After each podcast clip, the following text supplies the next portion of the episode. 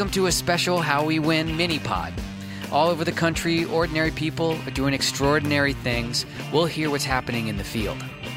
The best antidote to anxiety is action. Today, I'm having a really important conversation, probably the most important conversation, with the senior advisor to We Can Vote, Jessica Barba Brown. We Can Vote, along with their website healthyvoting.org, provides information and opportunities for each of us to do our part in making the 2020 elections safe, secure, and successful. I'm Steve Pearson, and this is How We Win, the mini pod.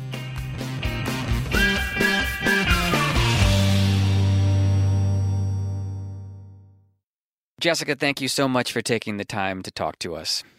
Thanks so much for having me. Great to be here. Absolutely. Uh, we were talking a little bit before we started about how this is top of mind for everyone, and well, it should be. How do we vote safely? There's so much going on right now with the post office and with voter suppression, of course, in the middle of a global pandemic. So, um, this is a conversation that is so important. Um, before we get into it, though, just really quickly, I, am curious to know what your background is. How, how did you get into doing this work?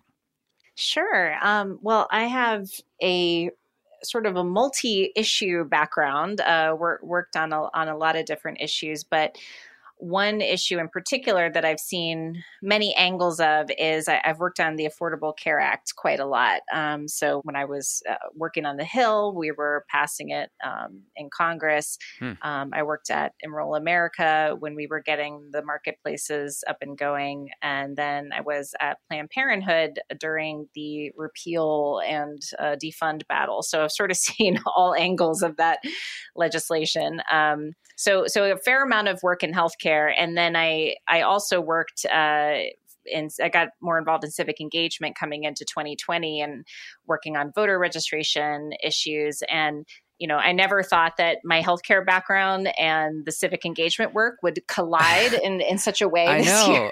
I was just uh, thinking that, like, what what strange bedfellows those make. But yeah, yeah, exactly. Um, and I think a lot of people find themselves in that position this year. So, um, you know, we're we're working really closely with a lot of the public health associations, and you know, as state health officials, they may have never had to think about how their state election was going to happen. Right. um, you know, even though it's it's a very, but it's it's one of the most major public events that that we have in this country. So everybody's on a on a very quick learning curve, and um, but bringing these two you know worlds together from the public health side um, and from the civic engagement side um, couldn't you know it, this this couldn't be more important this year. It couldn't be. And so let's get right into it. First of all, what are the most important things that people need to know about voting this year? I know a lot of people are worried about this thing or that thing, but um, what has you the most worried? And then we'll talk about what we can do about it. Mm. I think the most important thing for people to know is that the window of voting is very much more expanded than we are used to thinking about. Mm-hmm. Um, you know, some people don't even consider, you know, how they're going to vote until it's a couple days before the election and they say, oh, gee, you know, I better look up my polling location or I better find out what time the polls are open. We're in a moment right now with um, a lot of mail voting options being extended to people, with early voting options being extended, where you know, right now, today, people can request their ballots for the general election. Um, there are some states that are proactively sending them out right now. Mm-hmm. Um, so the window of time where it's no longer election day, it's election season. Right. and I think ha- getting people around that, um, you know, get, getting their brains to to expand to that window of time um, is is going to be a challenge. And you know, similarly, also on the back end after election day, we know that we're not going to have results on election night, um, and we're going to have to have uh, a collective moment of of patience and and really letting election officials do their job, so we can make sure that every vote is is counted but I think that's that's going to be a, just a big shift for everybody this year, and that's why we're so focused right now on making sure that people know their options because even if you've been a very faithful voter in your state for mm-hmm. many elections, probably this year something has changed about voting in your state, whether that's the requirements or or you know the way that you can request your ballot or or any number of things. So we really really encourage people to know how to vote um, in their state and to make their plans early. Yeah, that's really great points and so important. And for any of us working in organizing, if you've ever talked to a voter, and even in recent elections, you know, encouraged them to apply to vote by mail if that's available in their state, you always hear, well, I really like to go on election day to the polling place, know, or bring my family with me and, and do that, mm-hmm. and and that the ritual of that um, is really important to a lot of people. And anecdotally, the during the primary uh, in I'm in LA County, and we have uh, mm-hmm. a new vote center system which expands the days that you can vote. You can go and vote at any of the vote centers. It's really really great. But mm-hmm. what it did was shrink the number of polling places in mm-hmm. deference to these vote centers. Um, and people just didn't know about that. They didn't know they could vote early, and everyone showed up on election day, and we didn't have enough polling places, and the lines were long. It was a mess. So we have uh, some majorly important voter education that we need to be doing as volunteers. What resources do you have to help us do that? That's absolutely right. Um, and the resource that we have created, along with the American Public Health Association, the National Association of City and County Health Officials, who are obviously represent, you know, leading public health experts, as well as um, the Center for Tech and Civic Life and the Center for Civic Design, who are really focused on election administration expertise.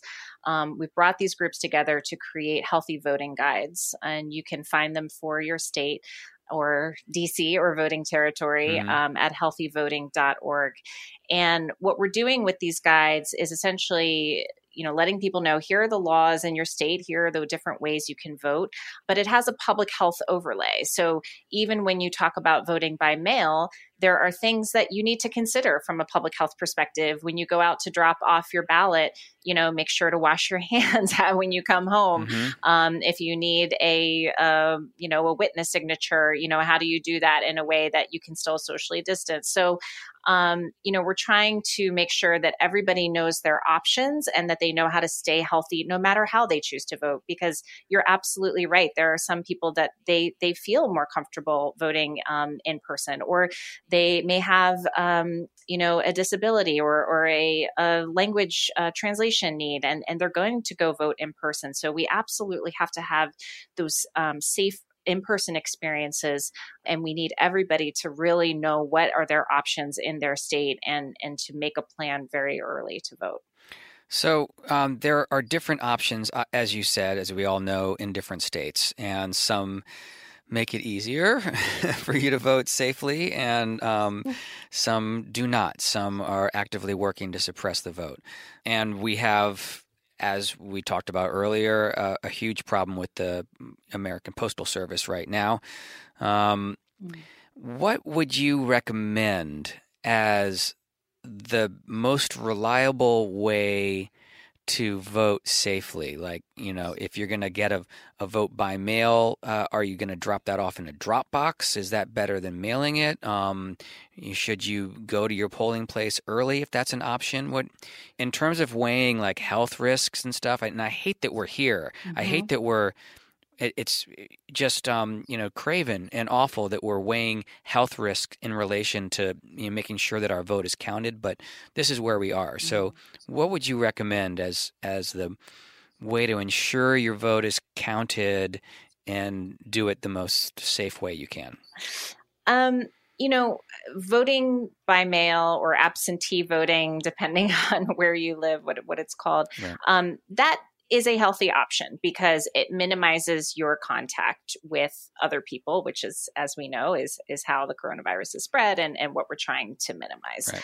Um, and there are lots of states where you can actually um, track your ballot online, so you can you know make sure that it was received and that it's been processed, and that's that's a great assurance. And voting by mail for you know decades um, before before coronavirus has proven to be a very safe and secure way of casting a ballot. Um, and so that is certainly a healthy option. And as you pointed out, there are also new ways that are coming up this year that are that are being scaled up in a way that we haven't seen before. So, for example, drop boxes. That's something we've seen a lot of states adopt, and is also a really great um, secure way if you if you are concerned about the mail um, delivery. If it might be getting close to the deadline, you're like, okay, it says you know seven days before the right. the ballot, but I really want to be sure. You know, there are many places you could take it directly to your election office. Um, mm-hmm. So it's really important to know what is, uh, you know, what are the rules in your state? What what does your state or county have available? And and sometimes it does vary from county to county what is available. So um, to get that you know hyper local uh, guidance is is really important and again that you know even with in person voting, even if it's election day, there are going to be measures in place to ensure your safety. Um, polling place, you know, the, the station six feet apart, mm-hmm. um, you know, having people wear masks inside the polling places, hand sanitizer available. Every election office across the country is thinking about how to provide a safe voting experience because we know that there will be many people voting in person. So, you know, no matter how you choose to do it, you should not be afraid to vote. Um, you know, everybody no. should be able to exercise their their fundamental right to vote, and they should be able to protect their health while they do so. And no matter what method you choose, you should be able to do that. Great. So, check out healthyvoting.org. We'll have a link to that on our podcast page. Also, wecanvote.us um, will be up there too. So, great resources to find out what your options are in your states. Um, wherever possible, vote early. And um, thank you for for giving us all this context. It, it, actually has made me feel a little bit better. Like I think there's been a lot of agita about this, um, but there really are a lot of options for people to vote safely, and um, and so uh, let's just make sure we let every voter know that they exist. Absolutely. Um, well, thanks for for spreading the word. And yes, I think we cannot let fear stop stop us uh, from voting this year. And so no. we really want to, you know, empower folks to to go out there and do it in in the safest way as possible. Great. Well, Jessica, thank you so much for taking the time to talk to us. And um, happy election season. happy election season. Thanks, Steve.